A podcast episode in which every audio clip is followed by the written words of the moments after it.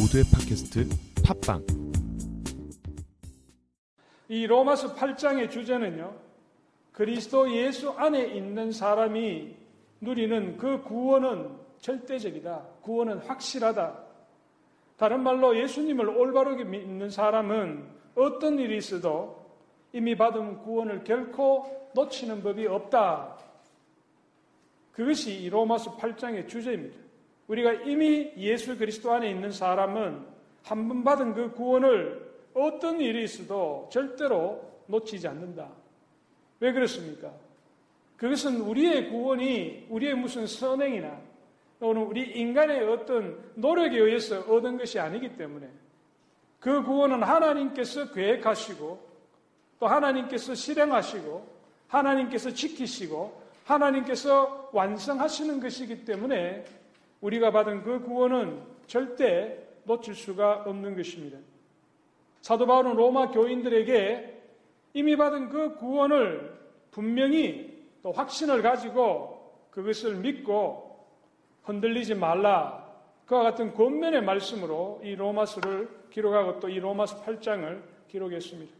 오늘 이 자리에 참석한 여러분들도 이 로마서 8장의 말씀을 통하여 예수 그리스도 안에서 하나님이 여러분에게 주신 그 구원을 절대적으로 확신하고 내 신앙이 어떤 때는 내 감정에 따라서 내가 정말 구원받은 사람인가 하나님이 정말로 계신가 그와 같은 의문이 들 때도 있고 또 어떨 때는 분명한 확신을 가질 때도 있는데 우리의 감정의 기복에 따라서 우리의 신앙이 흔들리지 마시고 내 감정에 관계없이 내가 예수 그리스도를 구주로 분명하게 고백하고 또 날마다 주님 안에서 살아가려고 내가 한다면은 내 구원은 절대적으로 흔들리지 않는 것이다. 그와 같은 분명한 믿음을 가질 수 있기 바랍니다. 사도 바울은 이 로마서 8장 1절로부터 4절까지의 지난주에 우리가 상고한 말씀을 통해서 예수 그리스도 안에서 우리 그리스도인이 누리는 자유에 관해서 증거를 했습니다. 8장 1절에 보면 그러므로 이제 그리스도 예수 안에 있는 자에게는 결코 정죄함이 없다. 이는 그리스도 예수 안에 있는 생명의 성령의 법이 죄와 사망의 법에서 너를 해방하였다. 그리스도 예수 안에 있는 자에게는 율법과 그리고 죄와 그리고 사망의 모든 굴레로부터 자유함을 얻는 것입니다. 그것이 바로 구원인 것입니다. 그렇기 때문에 우리는 더 이상 내가 과거에 저질렀던 아무리 큰 죄라 할지라도 그 죄로 인한 죄책감 때문에 내가 그 죄의식 때문에 괴로워할 필요는 없습니다. 우리가 죄를 저지르면 양심의 가책을 느끼는 것은 자연스럽지만 이미 내가 저질렀던 그 죄 때문에 그 죄책감으로 죄의식 때문에 내가 지금 날마다 괴로워하는 그런 분들이 있는데 예수 안에 있는 사람들은 이미 우리 주 예수 그리스도께서 그 모든 죄값을 치르셨기 때문에 내가 이제 더 이상 치러야 될 그런 빛이 없다는 것입니다. 그렇기 때문에 자유함을 얻고 주님 안에서 평안을 누릴 수가 있다는 것입니다. 또한 우리는 날마다 우리 안에 거하시는 성령, 우리 성령은 또 그리스도의 영이라고 그랬습니다. 그리스도 안에 있는 그 생명과 그리스도 안에 있는 그 권능이 우리 안에 있는 그 그리스도의 영으로 말미암아서 이제 우리 안에서 역사한다는 것입니다. 그렇기 때문에 내가 예수를 모르고 세상 속에서 나의 죄된 본성을 쫓아 살 때는 쉽게 죄의 유혹에 빠져서 괴로워하고 힘들어 했지만은 이제는 내 안에 성령이 계시고 그리스도의 영이 계시기 때문에 그리스도의 그 생명과 권능이 내 안에서 역사하고 있기 때문에 동일한 죄의 유혹이 오더라 하더라도 내가 그것을 물리치고 주님의 그 거룩한 성품을 닮아갈 수가 있는 것입니다. 그것을 우리가 신학적으로는 성화 그렇게 이야기를 합니다. 그리고 또 장차 우리 믿는 사람, 예수 그리스도 안에서 구원을 받은 사람은 하나님의 그 심판대 앞에 섰을 때에 우리의 과거에 저질렀던 그 죄로 인해서 하나님께 영원한 그런 영벌의 심판을 받지 않습니다. 우리는 이미 예수 그리스도를 통하여 우리의 죄를 용서받았기 때문에 우리는 아무리 많은 죄를 저질렀다 하더라도 하나님 앞에서 영원한 생명을 누릴 수 있는 것입니다. 여러분 이와 같은 자유, 곧 구원을 얻은 것은 여러분의 선행 때문이 아니고 예수 그리스도께서 골고다 언덕에서 십자가에 달려 돌아가시며 그 소중한 피를 우리를 위하여 흘리신 바로 그 공로 때문에 하나님께서 우리를 의롭다고 인정해 주신 것입니다.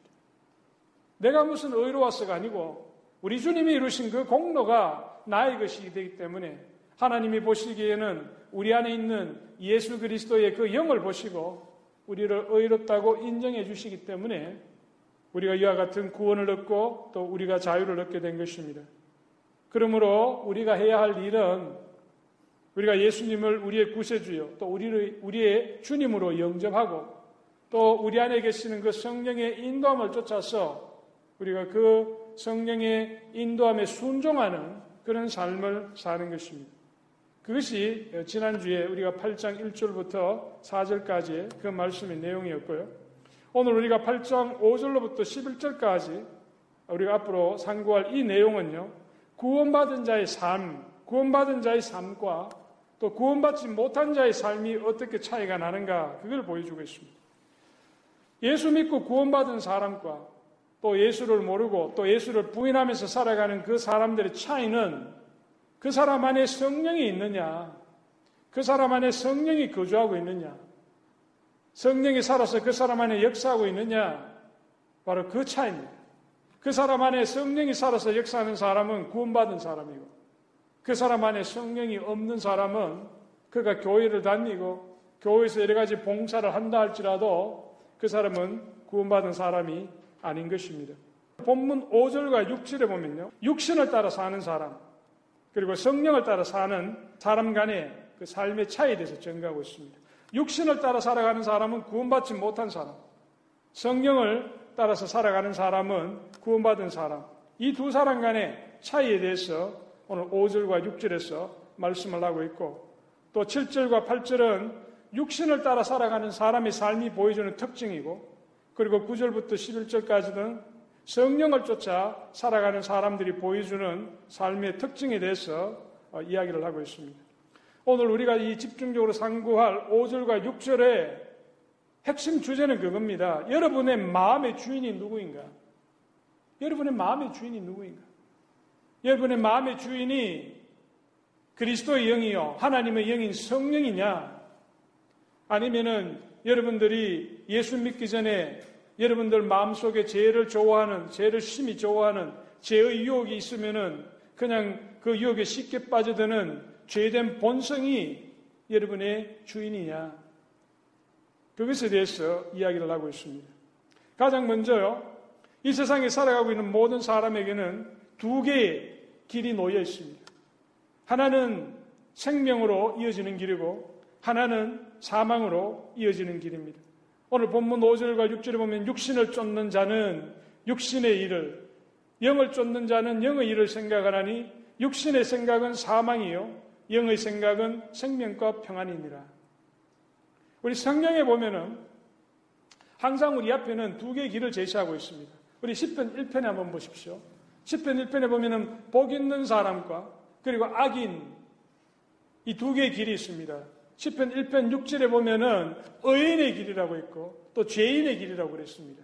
항상 우리 앞에는 의인의 길과 죄인의 길, 생명의 길과 사망의 길이 놓여 있는 것입니다. 그런데 오늘 여기서 보면 육신을 따르는 자, 그리고 영을 따르는 자, 이 두 부류의 사람이 있습니다.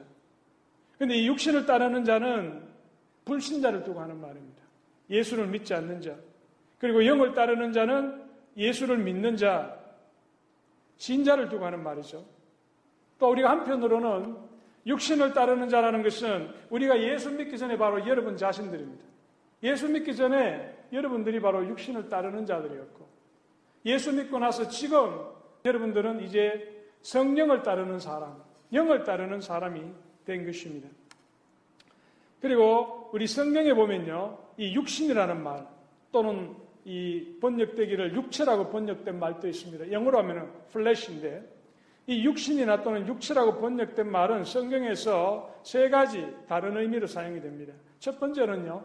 성경에 보면 이 육신 또는 육체라는 말이 우리의 몸을 가리키는 그런 표현으로 사용될 때가 있습니다.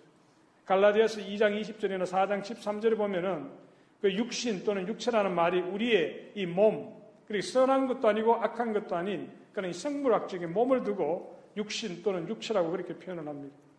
또 하나는요, 하나님의 영원한 말씀과 대조되는 우리 인간의 연약함, 우리 인간의 일시적인 그런 연약한 모습을 가리킬 때에 육체 그렇게 표현을 합니다.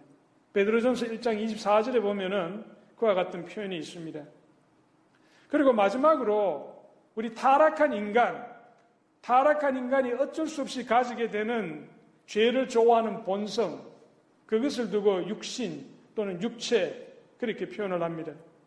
오늘 이 본문에 나오는 8장 5절과 6절에 나오는 이 육신은 바로 세 번째 의미입니다. 죄를 보면은 정말 그 죄를 저지르지 않으면 견딜 수 없는 그런 본성이 우리 가운데 있잖아요.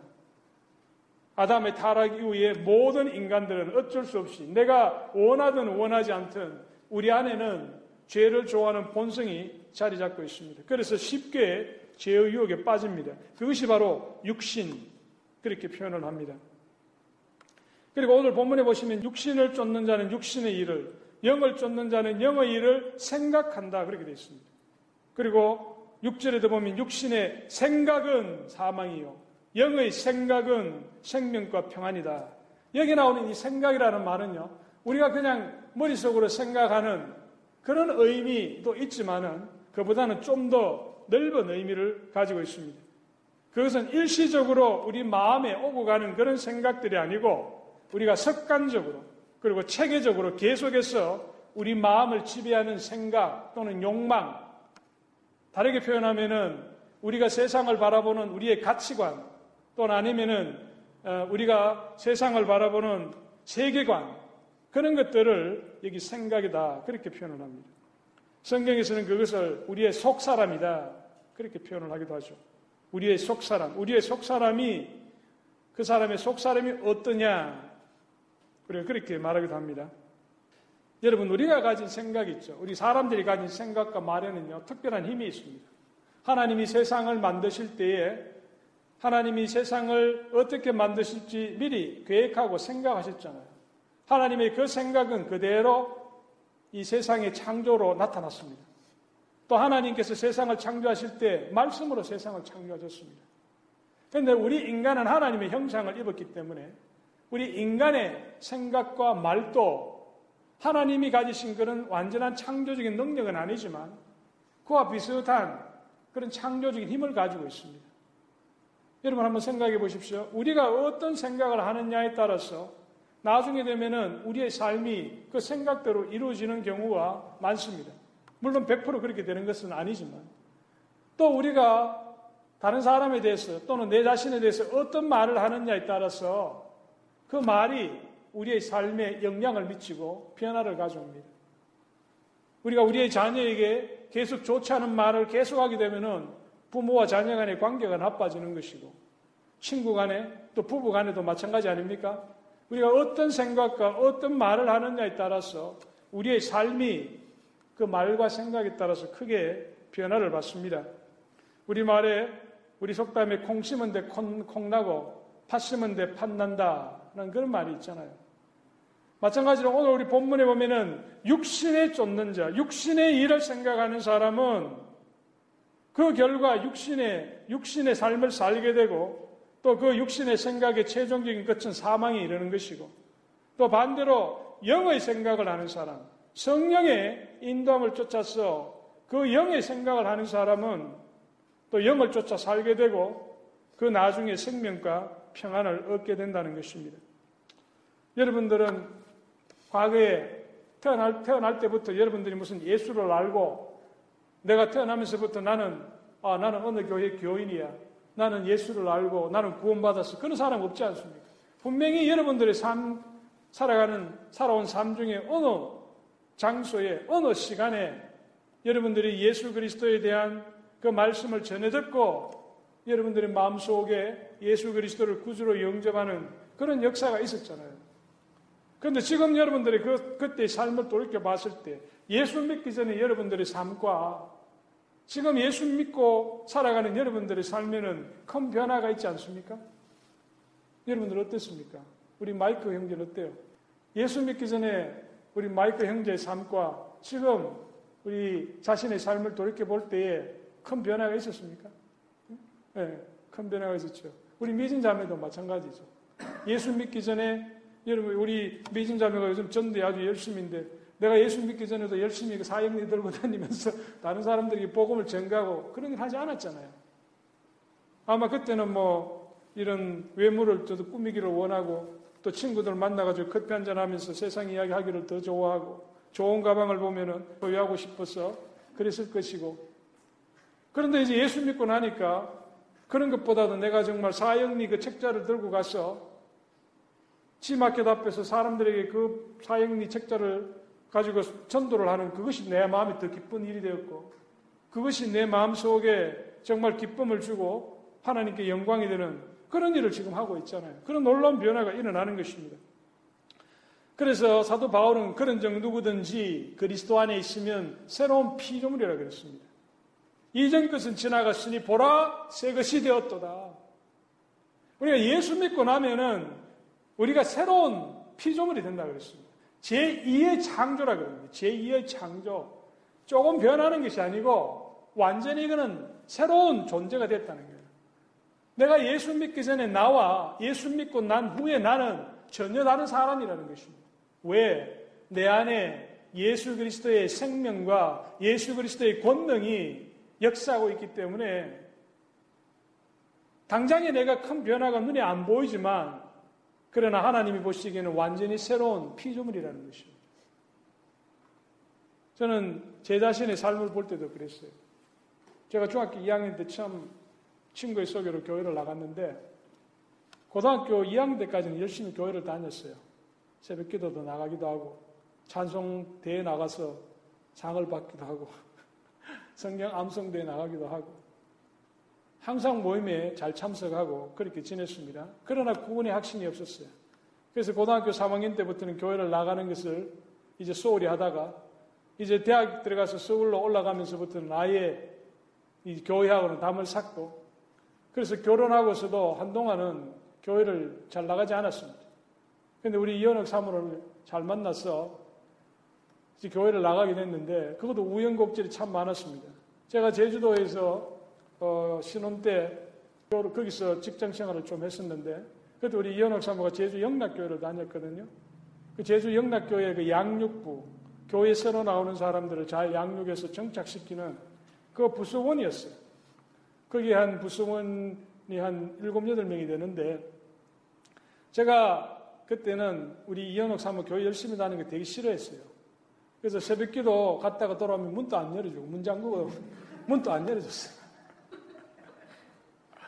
그리고 무슨 양육부 모임이 있다 그래가지고 늦게 오면은 그거 가지고 막 그냥 심술 부리고 그냥 다투기도 하고 그리고 술 마시고 그냥 밤에 그때 우리가 2층에 새들어 살았는데 담장 타는 건 넘어가다 굴러 떨어져가지고 다치기도 하고. 저 그와 같은 삶을 살았는데 그런데 우연히 그 양육부 모임에 따라 나갔다가 그 양육부 부원의 부부들 모임에서 너무나도 그 예수 그리스도 안에서 사랑의 친교를 나누는 그 모습을 보고 제 마음이 많이 열렸어요. 그래서 제가 아 예수를 한번 믿어봐야 되겠다. 다시 한번 잘 믿어봐야 되겠다. 그러면서 새벽기도도 쫓아나가고 그분들하고 교제하면서 제 마음이 많이 열리고 이제 서울 올라가면 내가 신앙생활 한번 제대로 해봐야 되겠다.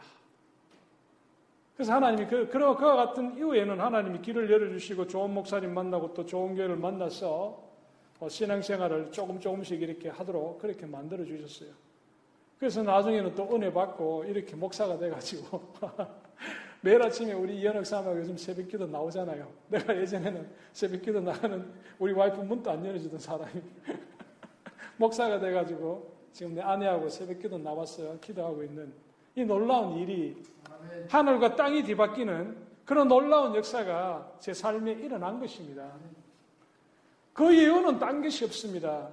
내가 예수 그리스도를 구주로 영접하고 그 순간에 성령 하나님이 내 안에 오셔서 내가 완전히 주님 안에서 새로운 피조물이 되었기 때문에 나는 이전에 예전에 내가 아니기 때문에 내가 예수 그리스도 안에서 새 것이 되었기 때문에 나에게 그와 같은 엄청난 변화가 일어난 것입니다.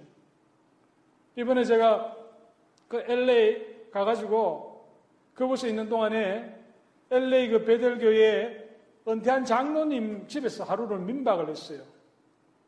거기 오시는 외부에서 오시는 손님들을 위해서 그 교회에서 호텔을 잡아놓기도 하고 민박을 하기도 하고 호텔을 하려면 돈이 너무 많이 드니까 교회 성도들 중에 자원자를 발렌티어를 받아가지고 이틀 동안 그 집에서 방을 제공하는 거예요.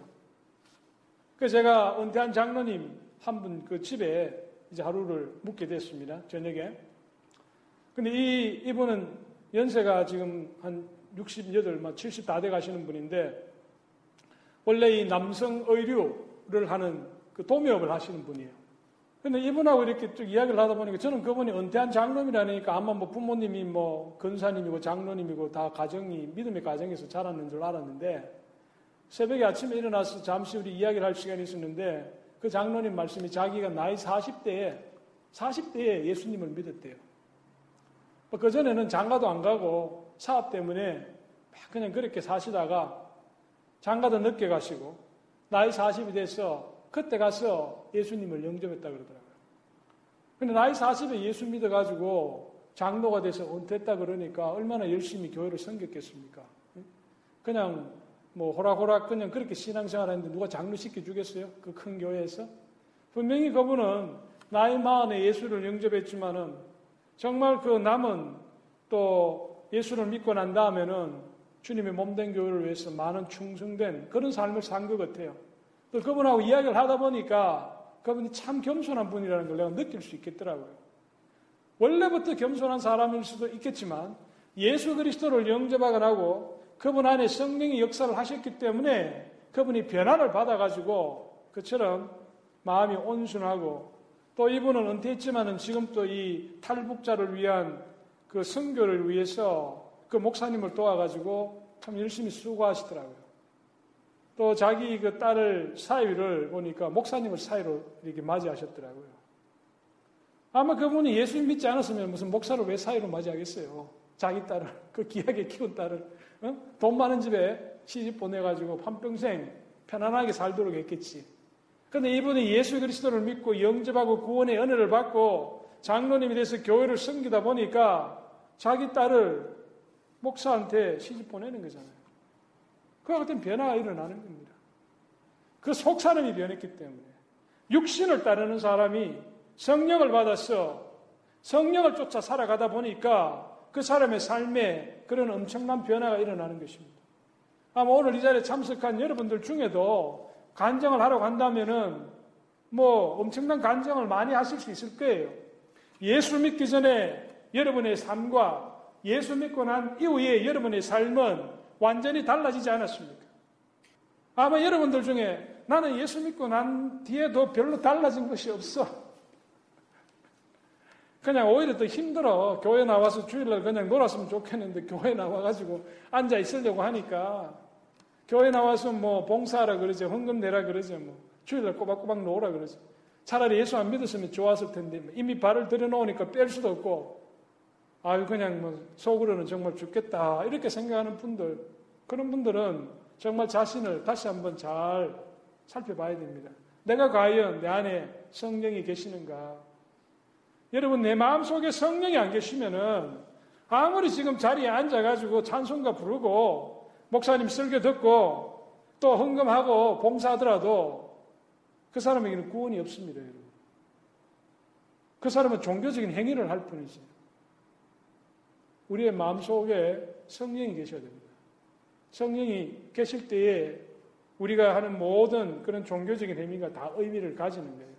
성령이 안 계신 채로 여러분들이 하는 모든 그 행위는 종교적인 행위, 바리새인과 또 서기관들이 저들이 하나님 앞에 11조를 드리고 하나님 앞에 그 율법을 다 지켰잖아요.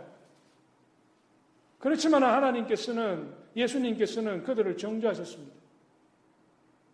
마찬가지로 우리 안에 성령이 있어야 됩니다. 성령이 있어야만 우리가 분명하게 하나님께로부터 구원을 받은 것입니다. 그런데 오늘 여기 보시면요. 육신의 일, 그리고 육신의 생각이 무엇이냐. 육신의 생각은 사망이요, 영의 생각은 생명과 평안이라고 그랬는데, 과연 그러면 이 육신의 생각이 무엇이고, 또 영의 생각이 무엇이냐 하는 그런 의문이 듭니다. 우리 성경을 통해서 이것을 살펴봐야 됩니다. 우리 대표적으로 제가 거기 보시면은 성경 주부에 보면 여러 가지를 적어 놨죠. 다 찾아볼 수는 없고 우리 하나는 하나만 한번 찾아봅시다. 갈라디아서 5장 우리 16절부터 21절까지 한번 찾아봅시다. 여기 보시면은 육신의 일과 성령의 일이 무엇인가에 대해서 잘 나와 있습니다. 우리 같이 한번 읽어봅시다. 우리 6장 16절로부터 우리 21절까지 시작. 내가 이르노니 너희는 성령을 쫓아 행하라. 그리하면 육체의 욕심을 이루지 아니하리라. 육체의 소욕은 성령을 거스리고 성령의 소욕은 육체를 거스리나니 이 둘이 서로 대적함으로 너희의 원하는 것을 하지 못하게 하려 함이니라. 너희가 만일 성령의 인도하시는 바가 되면 율법 아래 있지 아니하리라. 육체의 일은 현저하니 곧 음행과 더러운 것과 호색과 우상숭배와 술수와 원수를 맺는 것과 분쟁과 시기와 분냄과 당짓는 것과 불리함과 이당과 투기와 술취함과 방탕함과 또 그와 같은 것들이라 전에 너희에게 경계한 것 같이 경계하노니 이런 일을 하는 자들은 하나님의 나라를 유업으로 받지 못할 것이요. 예, 여기 보시면 육체의 일, 우리 19절에 보면은 육체의 일이라고 했습니다. 바로 이게 육신의 일입니다. 이 육신의 일을 생각하는 사람은 그 생각한 대로 그의 삶이 그렇게 이루어지고 그 종국에는 하나님의 나라를 유업으로 받지 못한다. 다른 말로 육체의 생각은 사망이다. 우리 요한 1세에도 똑같은 말씀이 나오고요. 또 여러분 그 주변에 나온 것처럼 골로새서 3장 오늘 집에 가서 골로새서도 한번 읽어보세요. 골로새서 3장 5절부터 9절에도 또 비슷한 그런 말씀이 나옵니다. 우리 성경에 보면은 이와 같이 육신의 생각, 육신을 쫓아 살아가는 것이 어떤 것인지에 대해서 계속해서 경고하고 경고하고 경고하는 그런 말씀이 나옵니다. 여러분이 성경을 읽어가다가 이런 부분을 만나면은 여러분 뒤에 그런 경고 사연의 소리를 들을 수 있어야 됩니다. 얼마 전에 우리 집에서 잠을 자는데 갑자기 한밤중에 뭐 이상한 소리 있잖아요. 그 일 산화탄소 그 경보기 소리 있잖아. 뭐 삑삑삑삑. 아니 뭐 아무것도 불을 켠 게 없는데 계속해서 삑삑삑삑 거리는 거. 한잠 자다가 그냥 발딱 일어나가지고 근데 저 천장에 달려 있으니까 저걸 끌 수도 없고, 어? 그러다가 또 조용했다가 또 계속해서 삑삑삑 울리는 거예요. 우리가 성경을 읽어다 보면 이런 부분을 만나면은 이건 하나님이 우리에게 주시는 경고음이에요. 어? 주의해라, 주의해라, 주의해라. 그리고 여러분, 성령의 이름 무엇인가? 오늘 우리 20, 어, 읽은 갈라디아서 우리 5장 22절에 한번 보십시오. 22절부터 26절까지 우리 같이 한번 다시 한번 읽어봅시다. 이번에는 우리가 성령의 이름입니다. 자, 22절 우리 같이 한번 읽어봅시다. 오직 성령의 열매는 사랑과 희락과 화평과 오래 참음과 자비와 양성과 충성과 온유와 절제니 이 같은 것을 금지할 법이 없느니라. 그리스도 예수의 사람들은 육체와 함께 그 정과 욕심을 십자가에 못 박았느니라. 만일 우리가 성령으로 살면 또한 성령으로 행할지니 헛된 영광을 구하여 서로 격동하고 서로 투기하지 말지니라. 마찬가지로 이 성경에 보면요. 성령을 쫓아서 살아가는 삶, 성령의 일을 생각하는 것이 무엇인지에 대해서도 계속해서 반복적으로 성경에 나오고 있습니다. 그런데 어떤 분들은요, 이런 이야기를 하는 사람들이 있습니다. 예수 안 믿어도 도덕적으로 깨끗한 삶을 사는 사람들이 많지 않느냐.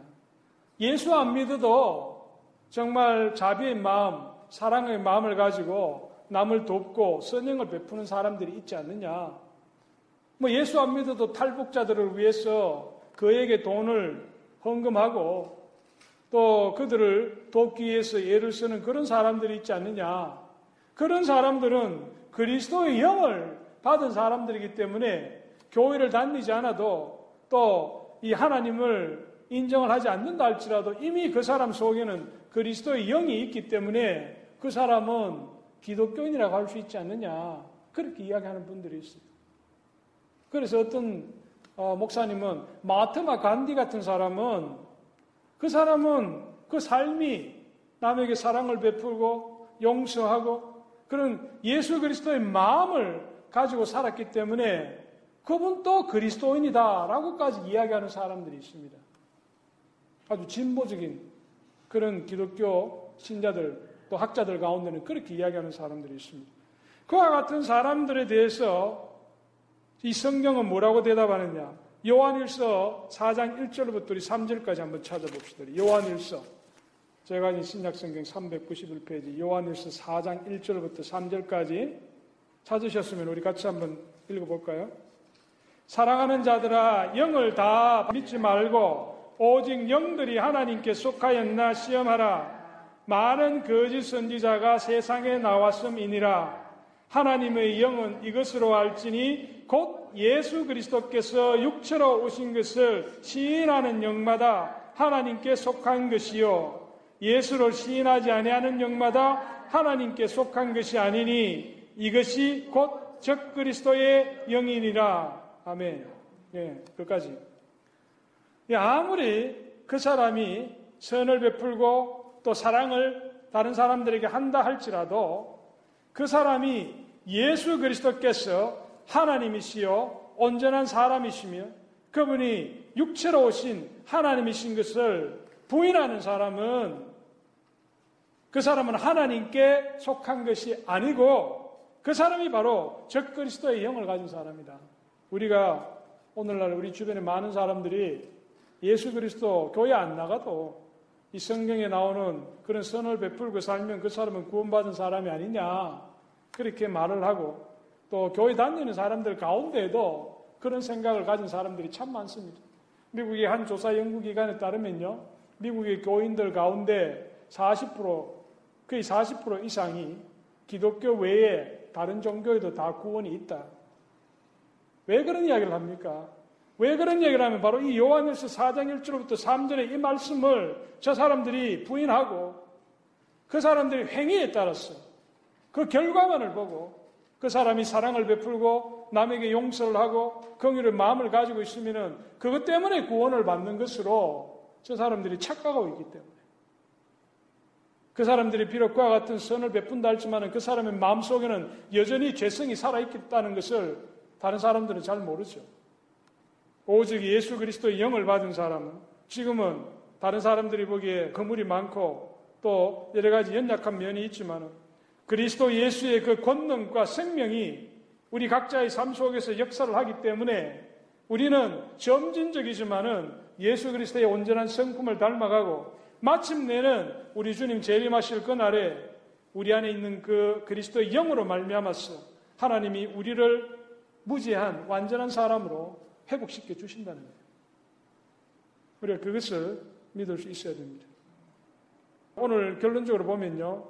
이 육신을 따르는 자에게는 사망이 그리고 영을 따르는 자에게는 생명과 평안이 있다고 그랬습니다.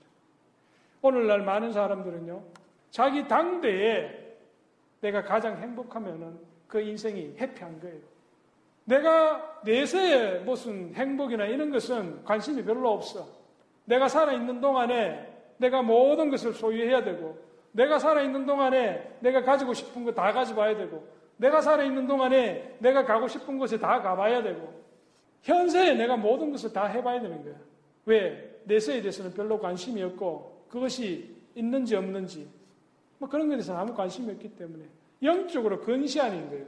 당장에 내 삶에 일어나는 그것만 바라보고, 그 이후의 세계에 대해서는 무관심한 거예요. 그러나 히브리서 9장에 하나님께서 말씀하신 것은 무엇입니까? 한 번 죽는 것은 사람에게 정한 것이니 그 이후에는 심판이 있다고 분명하게 말씀을 하셨습니다. 우리 주님께서 이 땅에 오셔서 십자가에 달려 돌아가신 것이 우리 그리스도인들이 이 땅에서 예수 그리스도를 믿고 잘 먹고 잘 살고 그것만이 전부를 위해서 하나님이 자기 아들을 이 땅에 보내셔서 십자가에 달려 돌아가시게 한 것이 아니지 않습니까? 예수 그리스도가 이 땅에 오셔서 우리를 위하여 돌아가신 것은 궁극적으로 죄인을 구원해서 영원한 생명을 얻게 하시고 장차 우리 주님과 함께 하나님 나라를 다스리는 그와 같은 자로 우리를 부르신 것입니다. 우리 성경에는 분명히 말씀하고 있습니다. 육신을 따라 사는 사람, 육신의 생각을 가진 사람은 사망이다. 요한계시록 20장에 보면은 마지막 하나님이 백보자 심판을 하실 때에 생명책에 그 이름이 없는 사람은 영원히 끄지지 않는 유황 불못에 마귀와 함께 던져져서 영원한 고통을 당한다고 분명하게 기록을 하고 있습니다. 반대로 예수 그리스도의 영을 쫓아서 살아가는 사람. 그 사람은 장차 우리 주님 오실 그날에 우리는 죽으면요. 성경에 따르면 우리는 죽으면 우리의 영혼은 적시 우리 주님 계신 천국에 갑니다. 그러나 우리의 육신은 땅에 묻혀서 그름이 되지만은 그러나 우리 주 예수 그리스도께서 다시 오시는 그날에 우리의 육신이 다시 부활의 몸을 입게 되고 그 영과 합해져서 우리는 다시 온전한 생명을 가지고 주님과 함께 영원한 생명을 누리게 된다. 그것이 성경이 우리에게 보여주는 장차의 일입니다. 사랑하는 성도 여러분, 우리 앞에는 두 개의 길이 놓여 있습니다. 하나는 영원한 사망의 길로 이어지는 것이고 또 하나는 영원한 생명과 평안의 길로 인도하는 것입니다. 저는 여러분 모두가 이미 예수 그리스도를 구주로 영접하고 지금 생명의 길로 가고 있다고 믿고 있습니다. 그런데 중요한 것은 이 목사가 여러분들을 어떻게 인정하고 보느냐 그것이 중요한 건 아니에요. 내가 뭐 여러분들을 인정한다고 해서 여러분들이 사망의 길로 가는 사람이 생명의 길로 가는 것도 아니고 내가 인정하지 않는다고 해서 여러분들이 사망의 길로 가고 있다가 또 무슨 생명의 길로 옮기는 그런 일이 일어나는 건 아니잖아요. 중요한 것은 진짜 여러분 스스로가 여러분 안에 예수 그리스도 영을 가지고 살아야 되는 것입니다. 저는 여러분들에게 이렇게 묻고 싶어요. 저는 여러분들의 속속 사정을 사실은 다 모르잖아요. 제가 볼 수 있는 것은 여러분들 겉으로 드러난 여러분들의 신앙생활 하는 모습, 그것을 보고 저는 여러분들의 신앙이 어떻다라고 그렇게 생각만 할 뿐이죠. 사실은 여러분 안에 있는 그 속 사람의 진정한 모습은 사실은 제가 100%잘 몰라요. 그건 하나님만이 아시지 않습니까? 그렇기 때문에 오늘 우리가 이 로마서 8장 5절과 6절의 말씀을 통해서 우리 자신이 한번 되짚어 봐야 될 것은 내가 교회에서 얼마나 열심히 봉사하고 또 세상 가운데서 내가 얼마나 선행과 또 올바른 일을 많이 하고 있느냐 하는 그거 이전에 정말 내 안에 예수 그리스도 영이 살아있는가? 내 마음의 주인이 누구인가? 내가 아무리 선행을 베푼다 할지라도 그것이 나의 이기적인 목적을 가지고 한다면은 그것은 정말 영을 따라 사는 것이 아니고 영의 생각이 아니고 육신의 생각이요 또 육신의 육신을 쫓아 살아가는 것입니다. 여러분 마음의 진정한 주인이 지금 누구인가? 내가 정말 예수 그리스도의 영을 받아서 그 영의 지배를 받으면서 영의 인도를 받으면서 내가 그 영에 순종하면서 살아가고 있는가? 아니면은 내 안에 다른 사람이 알지 못하는 그런 죄된 본성이 살아 있었어. 그 본성에 쫓아서 그렇게 살아가고 있는가? 여러분 자신을 한번 돌아보시고 정말 저와 여러분 모두가 우리 안에 있는 그리스도의 영, 하나님의 영, 성령의 인도함에 순종하는 그런 삶을 살아갈 수 있기를 바랍니다. 기도하겠습니다.